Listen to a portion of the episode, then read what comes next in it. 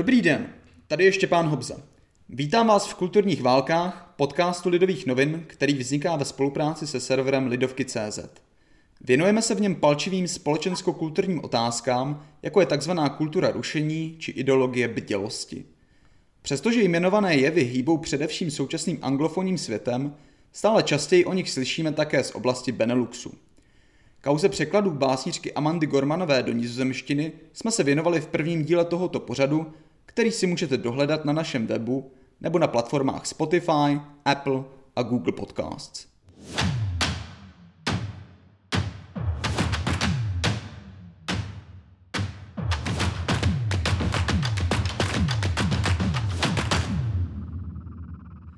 Dnes odhlédneme od literatury a podíváme se na jiné kauzy, které se v poslední době v Nizozemsku staly předmětem vášnivé společenské debaty. Třeba proč některým nizozemcům vadí, když Mikuláše doprovází Černý Petr, proč už se Rembrandtova éra nenazývá zlatým věkem a zda by se Nizozemsko mělo omluvit za svou koloniální minulost. O tom a o mnoha dalších věcech se budu bavit se svou dnešní hostkou, nederlandistkou Irenou Kozmanovou z Filozofické fakulty Univerzity Karlovy. Dobrý den, Ireno. Dobrý den. Ireno, Nizozemsko má s kulturními válkami poměrně značnou zkušenost. Mohla byste nám bez stručnosti představit ty nejznámější kauzy posledních let? Uh-huh. Nevím, jestli bych to nazývala zrovna kulturními válkami, ale Nizozemsko má určitě dlouhou zkušenost s debatami o různých eh, hodnotových tématech. Eh, klidně bychom je mohli rozdělit do nějakých pomyslných tří kategorií. Je to takový zajímavý mix témat importovaných, organicky domácích a nějakých, řekněme, sdíleně třeba evropských. Eh, z těch importovaných určitě Nizozemsko má velikou afinitu k tomu anglosaskému prostředí. Takže v poslední době i ta témata o tamtud hodně přejímá. Projevuje se to třeba u témat, jako je pro-life, odpor proti potratům, eh, nebo jsou to třeba, hezky je to vidět třeba u konspiračních teorií souvisejících se současným eh, koronavirem. Eh, z těch domácích, které pro vás určitě budou nejzajímavější, bych vyzdvihla jednu takovou evropskou raritu, a to je problematika školství, v níž se vlastně zbíhá celý set různých debat hodnotových. A e, nizozemci totiž mají garanci svobody školství, takže například na základě vyznání nebo nějakého e, životního přesvědčení můžete tedy založit školu, která bude normálně financovaná státem, stejně jako ostatní veřejné školství. E, to je koncept, který má historické kořeny. E, byl vlastně vyměněn svého času za všeobecné volební právo e, a e, je to takový do jisté míry relikt, což už spousta nizozemců i vnímá, e, který třeba chrání ortodoxně protestantské školství. A ta další skupina, která vlastně může využívat tadyhle těch výhod, jsou třeba nizozemští muslimové, což samozřejmě v době, kdy toto opatření vznikalo, nebylo nebylo s tím počítáno. Z těch dalších domácích témat je to eh, určitě, eh, určitě problematika zvarte píta, která tradičně v listopadu a prosinci každý rok plní stránky novin i mezinárodních. A nebo třeba debata o nizozemském zlatém století, čili to je takové domácí historické téma, o, o jehož revizi se teď vedou Eh, debaty. No a pak jsou to samozřejmě témata, která najdeme v nějaké obdobě eh, ve spoustě evropských zemí a to jsou témata spojená s koloniální eh, minulostí, s otrokářstvím, rasismem a podobně. Začal bych u těch domácích věcí, zaujal mě zejména Zvartepít neboli Černý Petr. To je taková opravdu specificky nizozemská věc. Myslíte, že byste nám to mohla trochu přiblížit? Je to vlastně mikulášská tradice, která um, která je spojena eh, s, nebo ta sporná postava je vlastně pomocník Sinterklaasem či Mikuláše, eh, která byla dlouhodobě předmětem kritiky ze zahraničí a eh, o níž se eh, v posledních letech rozběhla, rozběhla debata i i domácí. Ta debata měla vlastně svoji velmi zajímavou eh, logiku. Eh, takovým klíčovým eh, přínosem k ní byl, byla třeba zpráva nizozemské dětské ombudsmanky, kde vlastně začalo být tematizováno, že tadyhle ta tradice v uvozovkách je spojená s blackfacingem a tím pádem i s velmi nepříjemnými pocity, až vlastně řekněme šikanou, která každoročně v tomto období stoupá částí nizozemských dětí. A to byl rozhodně významný příspěvek do, do debaty. Samozřejmě v ten moment se objevily, objevila spousta zastánců z Vartepíta, kteří ho vydávali za organickou nizozemskou tradici, kterou bychom tedy měli udržet. A na druhé straně vlastně z, z prostředí um, antirasistického hnutí uh, se objevil um, odpor a aktivity právě za uh, revizi uh, tady té části, té mikulášské tradice. V tomhle je samozřejmě vždycky zajímavé, jak se k tomu postaví, postaví vláda, jak se k tomu postaví premiér, který vlastně v těch počátečních fázích měl um, měl takový ten postoj, come on, je jeho slavný výrok, vždyť se nic neděje, je to dětský svátek, eh, nekažme si ho. Eh, a eh, tadyhle ta debata se potom velmi, velmi zajímavě vyvinula. Vlastně v těch následujících nebo v tom předchozím roce 2019 došlo i k poměrně zajímavému, zajímavému vyhrocení tom smyslu, že vlastně ti um, zastánci, zastánci z Varte Píta poměrně agresivně napadali demonstrace právě těch aktivistů proti, proti Zvarte Pítovi a došlo i k zajímavé koalici vlastně s fotbalovými hooligans, což byly ty uh, pouliční demonstrace, které vlastně plnily uh, televizní zprávy v tom roce 2019. V roce 2020 samozřejmě to vypadalo úplně jinak eh, a to z důvodu jednak, že byla korona a tím pádem ani eh, ty slavné eh, Sinterklásovské oslavy, které se každoročně konají, vjezd nebo příjezd Mikuláše lodí, lodí do Nizozemska na hm, každý rok nějaké, nějaké jiné místo se vší tou parádou, která k tomu patří, se nekonaly. A stejně tak se samozřejmě nekonaly, eh, nekonaly demonstrace, takže eh, se ta debata do značné míry přesunula na sociální média. Eh, a další novinka, která do té debaty vstoupila, byla vlastně debata Black Lives Matter, Black Lives Matter, která Eh, do jisté míry eh, se protnula tadyhle s tou debatou eh, o, o, o Zvarte Pítovi, kdy vlastně Zvarte Píta třeba oficiálně zakázal Facebook, respektive zakázal z ní vždycky hrozně, ale nevyhledává ho nějak aktivně, ale uživatelé tedy mohou ho nahlásit.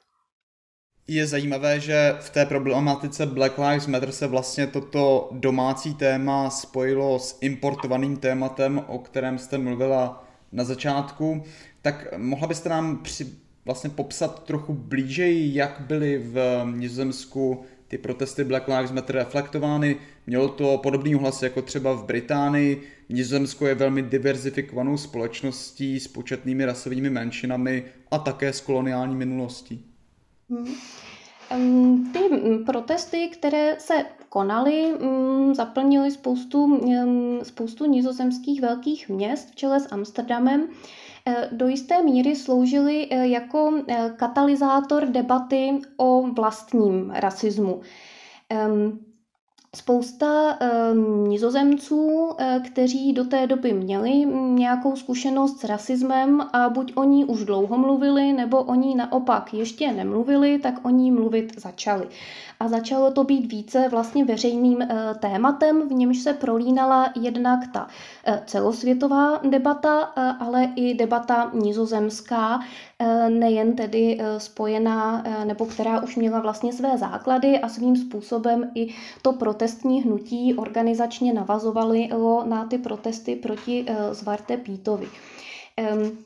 Takže ta celková atmosféra, která po nebo v souvislosti s protesty Black Lives Matter v Nizozemsku lze konstatovat, je e, do jisté míry revize a upouštění od toho tradičního sebeobrazu tolerantního národa, který, e, který Nizozemsko e, má a pravděpodobně poslední, kdo si myslí, že Nizozemsko nemá problém s rasismem, je Gert Wilders, pravicový populista a oblíbenec českých médií. Takže ta debata eh, se vlastně z těch ulic přenesla i do oficiálních struktur, třeba do parlamentu, eh, kde eh, se debatovalo vlastně o takzvaném institucionálním rasismu, Čili ta, ta hlavní, vlastně to, co zůstalo po těch protestech, je asi mm, uznání či poznání, že nyní je tedy na řadě stát, Eh, který by měl provést obsáhlou revizi eh, své politiky eh, a svého přístupu vlastně k občanům pod hlavičkou rovnosti šancí. Debatovalo se o takových věcech, které vlastně překračují tu hranici nějakého individuálního rasismu, i když ten pravděpodobně také, nebo určitě také existuje, ale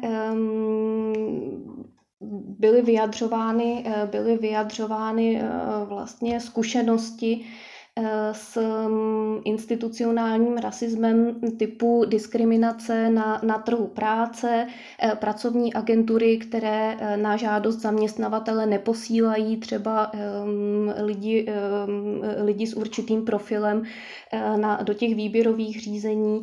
Eh, mluví se hodně, eh, a to je pro nizozemce důležité téma, eh, o algoritmech, které třeba používají státní úřady a využívají je třeba k takzvané etnické profilaci, což byla vlastně i jedna součást té slavné takzvané Tuslachen afére, ehm, Eh, aféry, eh, v jejímž rámci vlastně nebo po zveřejnění výsledku jejího vyšetřování padla eh, nebo podala demisi v lednu vláda a kde vlastně docházelo k tomu, že státní úřady vyráběly takzvané rizikové profily na základě často etnickém.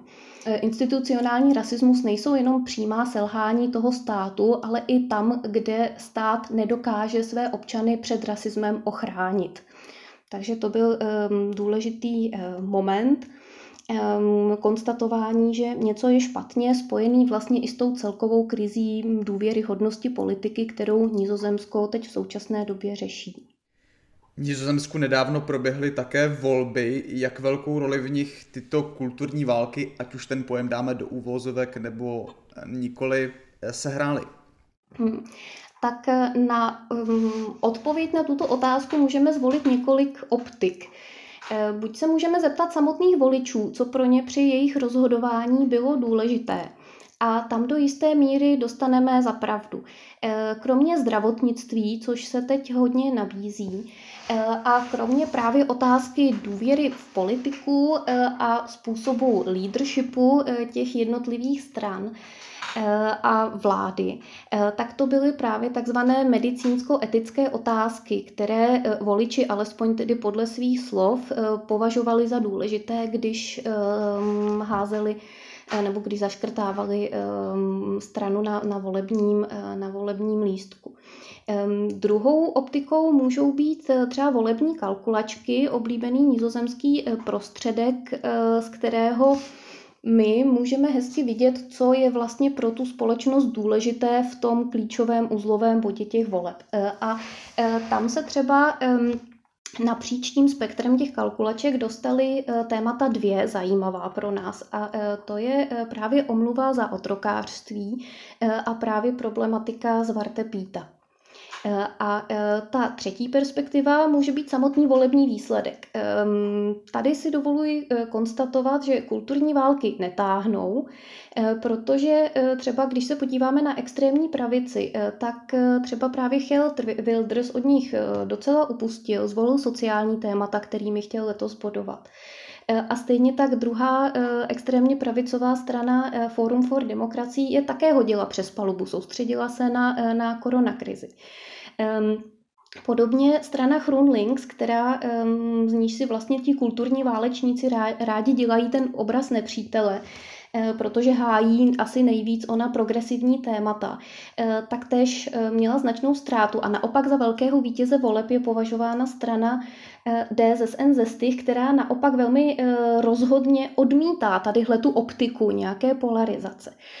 A tím možná nejzajímavějším bodem, který vlastně umožnil i ten nizozemský velmi poměrný systém, bylo, že s jedním křeslem se do parlamentu dostala strana Bay Ain, čili strana úplně nová, eh, která eh, vlastně se svou lídriní eh, Silvánou Simons, což je taková ikona vlastně toho boje proti rasismu v Nizozemsku, získala tedy ono jedno křeslo a tu svoji, tu svoji kampaň postavila mimo jiné na na otázkách velmi progresivního přístupu k otázkám rovnosti příležitostí.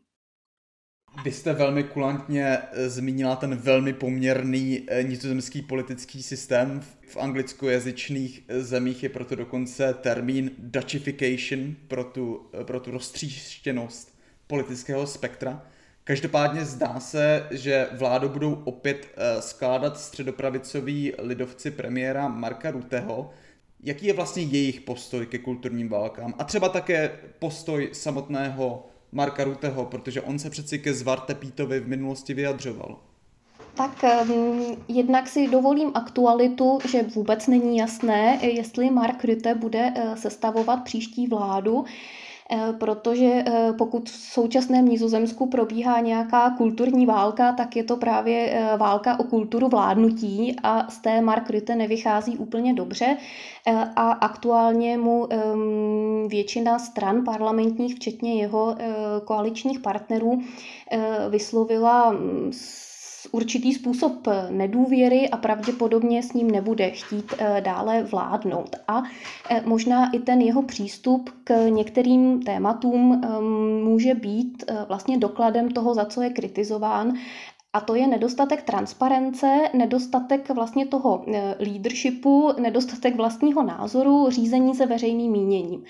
A um, možná i v té otázce třeba kolem Zvarte Píta je to hezky vidět. Um, v tom je Mark Rutte na druhou stranu i některými oceňován za to, že on vlastně prodělal takový veletoč. Od toho již zmiňovaného come on, je to dětský, eh, dětská slavnost, nekažme si.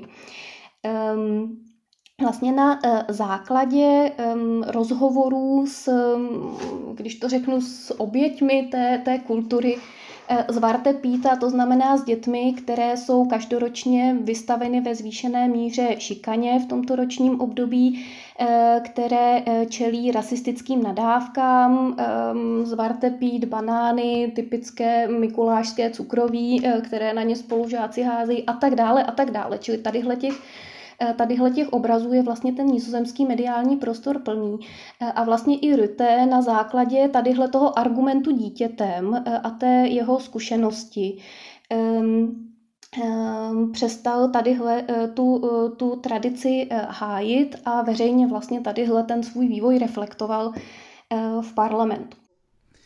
Ty už se také zmínila tu možnou omluvu za kolonialismus nebo za otrokářství, tak jak pravděpodobné je, že k ní doopravdy dojde? Eh, tak eh, tady si dovolím eh, nevěštit z křišťálové koule.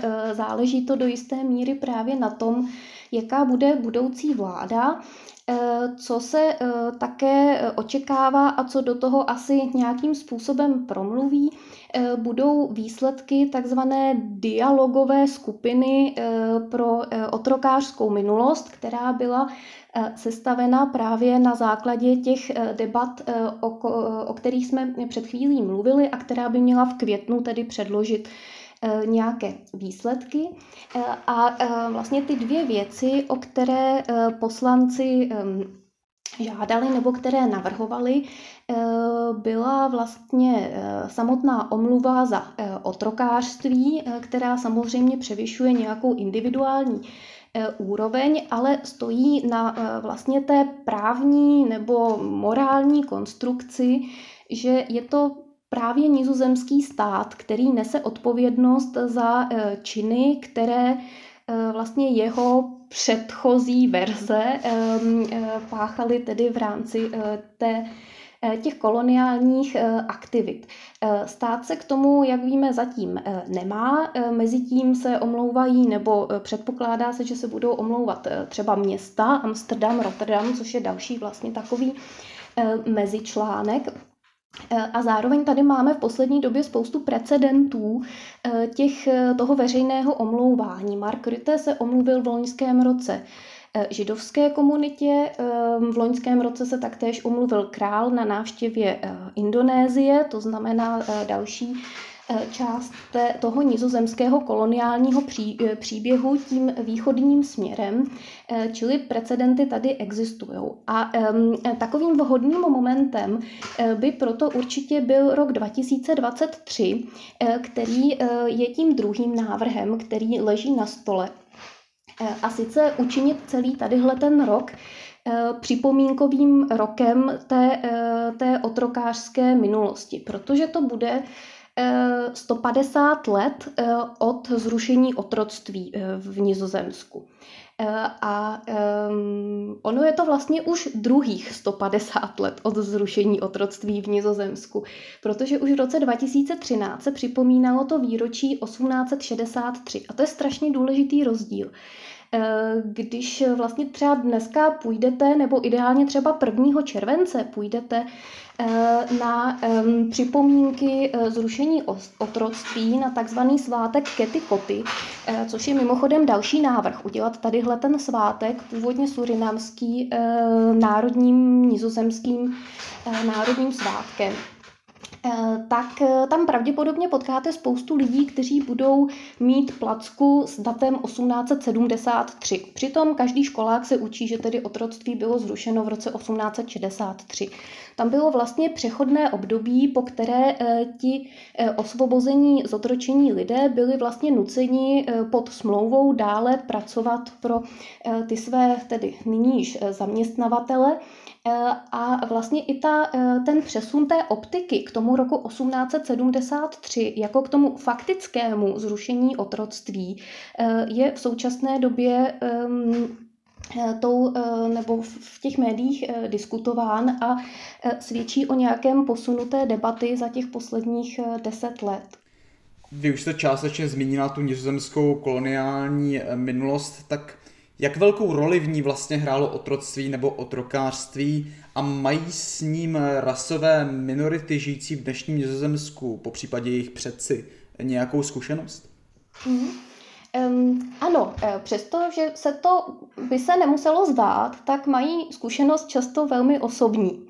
Vysvětlím. E, ti e, lidé, kteří vlastně v dnešní době začali tu otázku tematizovat, jsou často nizozemci, kteří se v Nizozemsku narodili, uh, v životě by je nenapadlo přemýšlet o sobě jinak než jako o nizozemcích.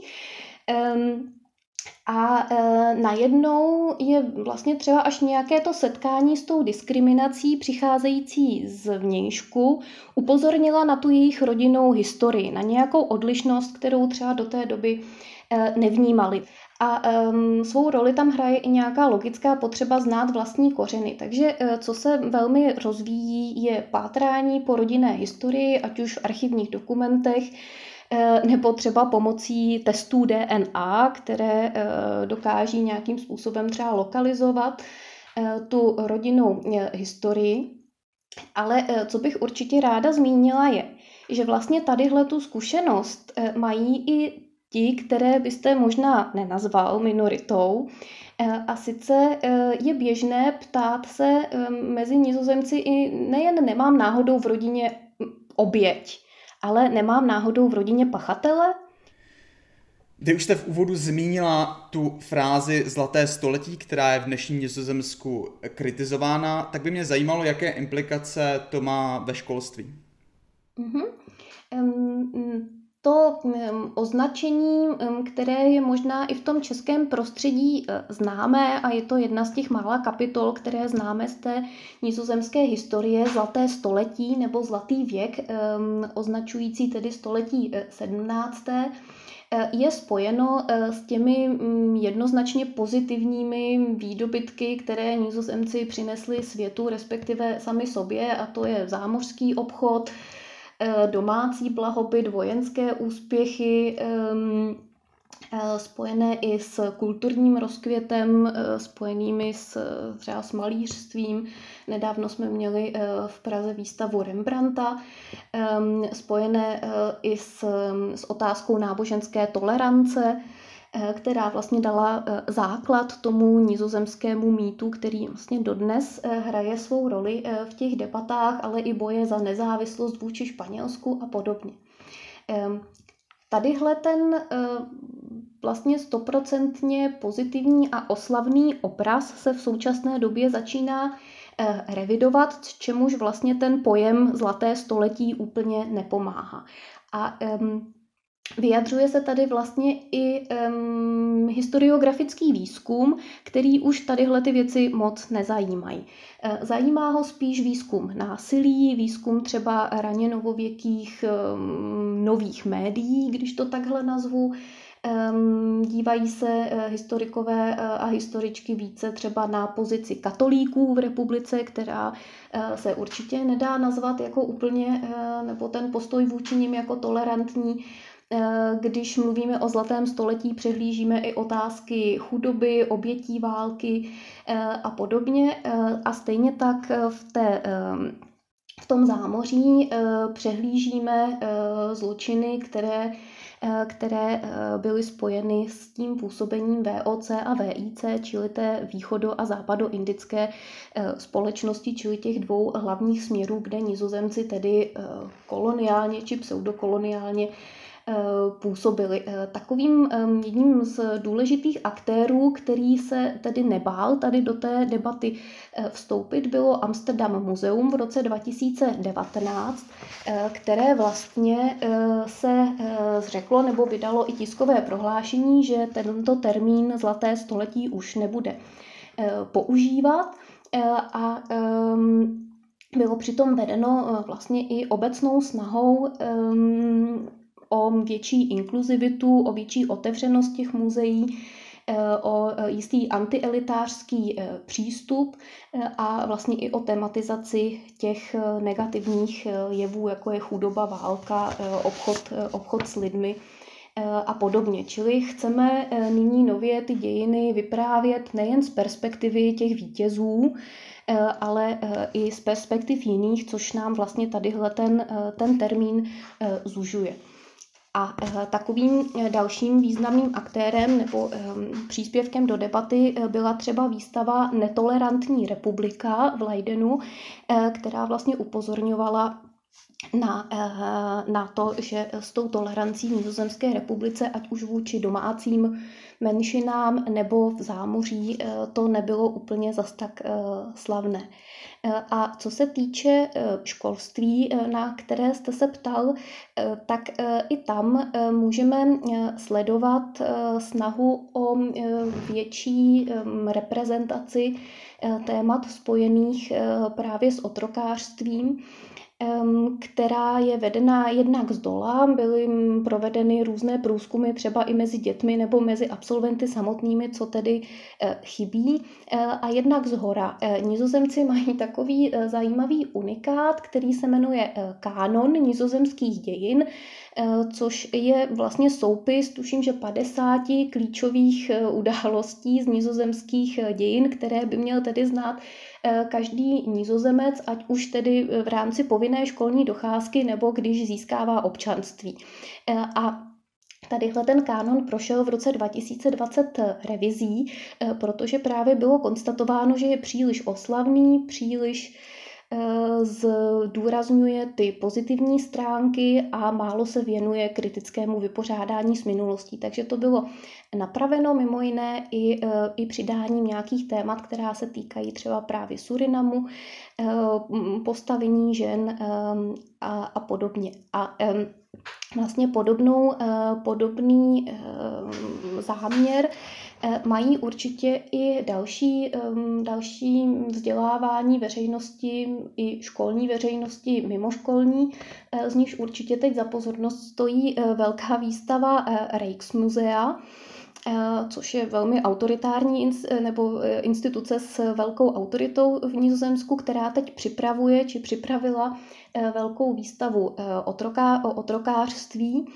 a která vlastně jde trochu jiným směrem, než je stanovování nějakého pevného kánonu ehm, zvěstovaných klíčových událostí a je to v cítění.